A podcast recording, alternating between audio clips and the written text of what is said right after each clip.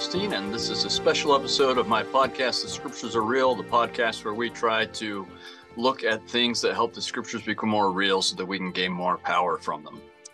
In these special editions, I'm posting videos that I made for my classes at, in order to help them get more out of class than what we could cover in class, and I've decided to make them available to you so that you can uh, also get a little bit of extra more beyond what I'd be able to do in the normal podcast.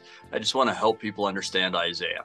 So they're very video oriented frequently, not all the time, but frequently. And my apologies to my audio audience, which is my largest audience. But uh, when I made these, I wasn't thinking of audio. I was just thinking of my classes, but I think you'll still get plenty out of them if you're just on audio, and you can always go to the YouTube uh, video if there's one that you felt like, ah, I'd just like to see that part. Um, but, and, and they're kind of hokey. They're just what I do for my classes, although the whole podcast is kind of hokey, so that's fine. I've just done this because I hope it's helpful for you. Okay. Just a very short video to talk through a concept that we've mentioned a few times in class, but I want to, it's important enough and will play a role enough both in, in the class, but I hope in your life, that uh, it seemed worth making sure we were getting this by having this little video. There is a phrase uh, or a verse at the very beginning of Isaiah twenty-seven that I think is really important uh, and, and helps us create an image that's worth understanding.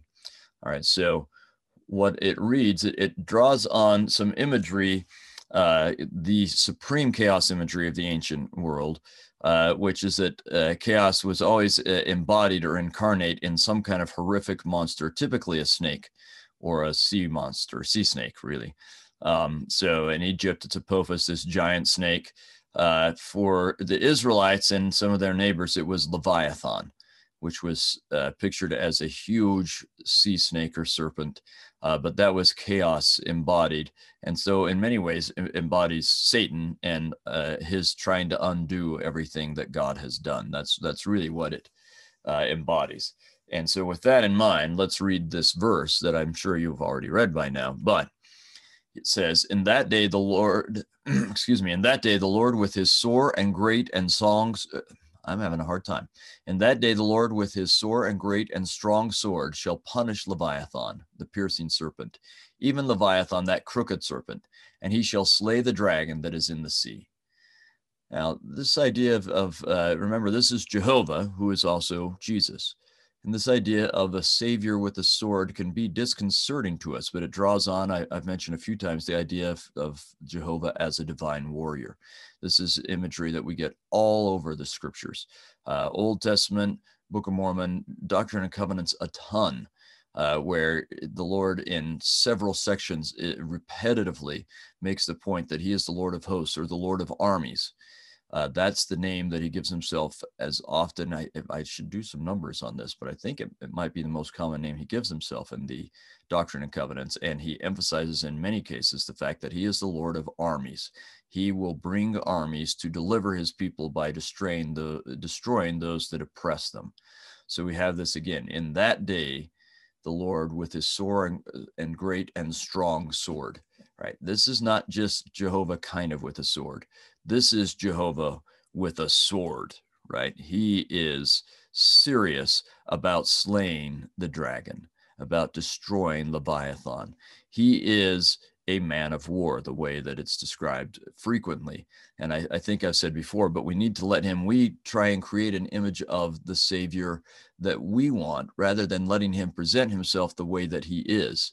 Uh, or the way that he wants to present himself, both in the New Testament and the Old Testament. We ignore things in the New Testament where he talks about uh, coming to bring a sword uh, and, and where he's quite confrontational. We just talk about how he's nice and warm and fuzzy, which is not how he presents himself even in the New Testament. But when you look at the totality of scriptures um, in the Doctrine and Covenants, um, the Old Testament and the Book of Mormon, where he talks about um, destroying people and so on, uh, it's clear this is a man of war, uh, and and that may seem kind of alarming to us. But in the end, if we will accept it, if we will accept the way he presents himself to us, it is more comforting than uh, than not having that.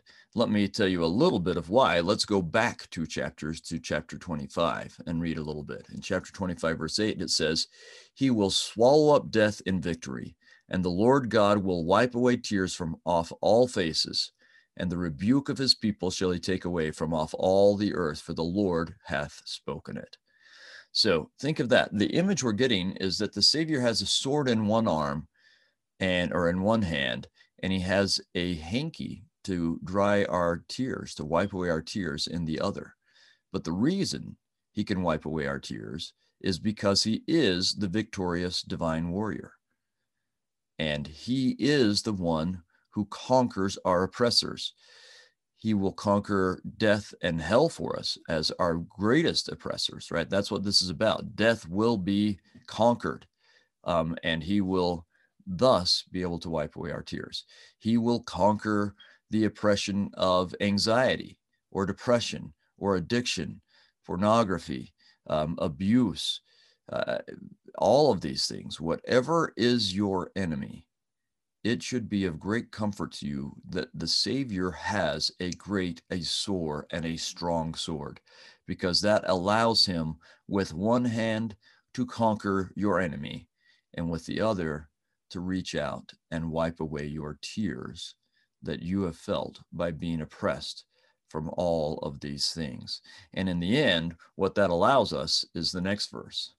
"And it shall be said in that day, lo, this is our God. We have waited for him, and he will save us. This is the Lord. We have waited for him. We will be glad and rejoice in his salvation." That will be the case for all of us if we will but believe that he will fight our enemies and that he will conquer them. That gives him the ability to wipe away our tears. And then, because we have waited for him, that's what our God is like. Our God is a God who conquers for us, and then we wait for him, and he wipes away our tears, and we will be glad and rejoice in his salvation, his salvation from every kind of oppression that you will ever have, because he has a sword in one hand and a hanky in the other.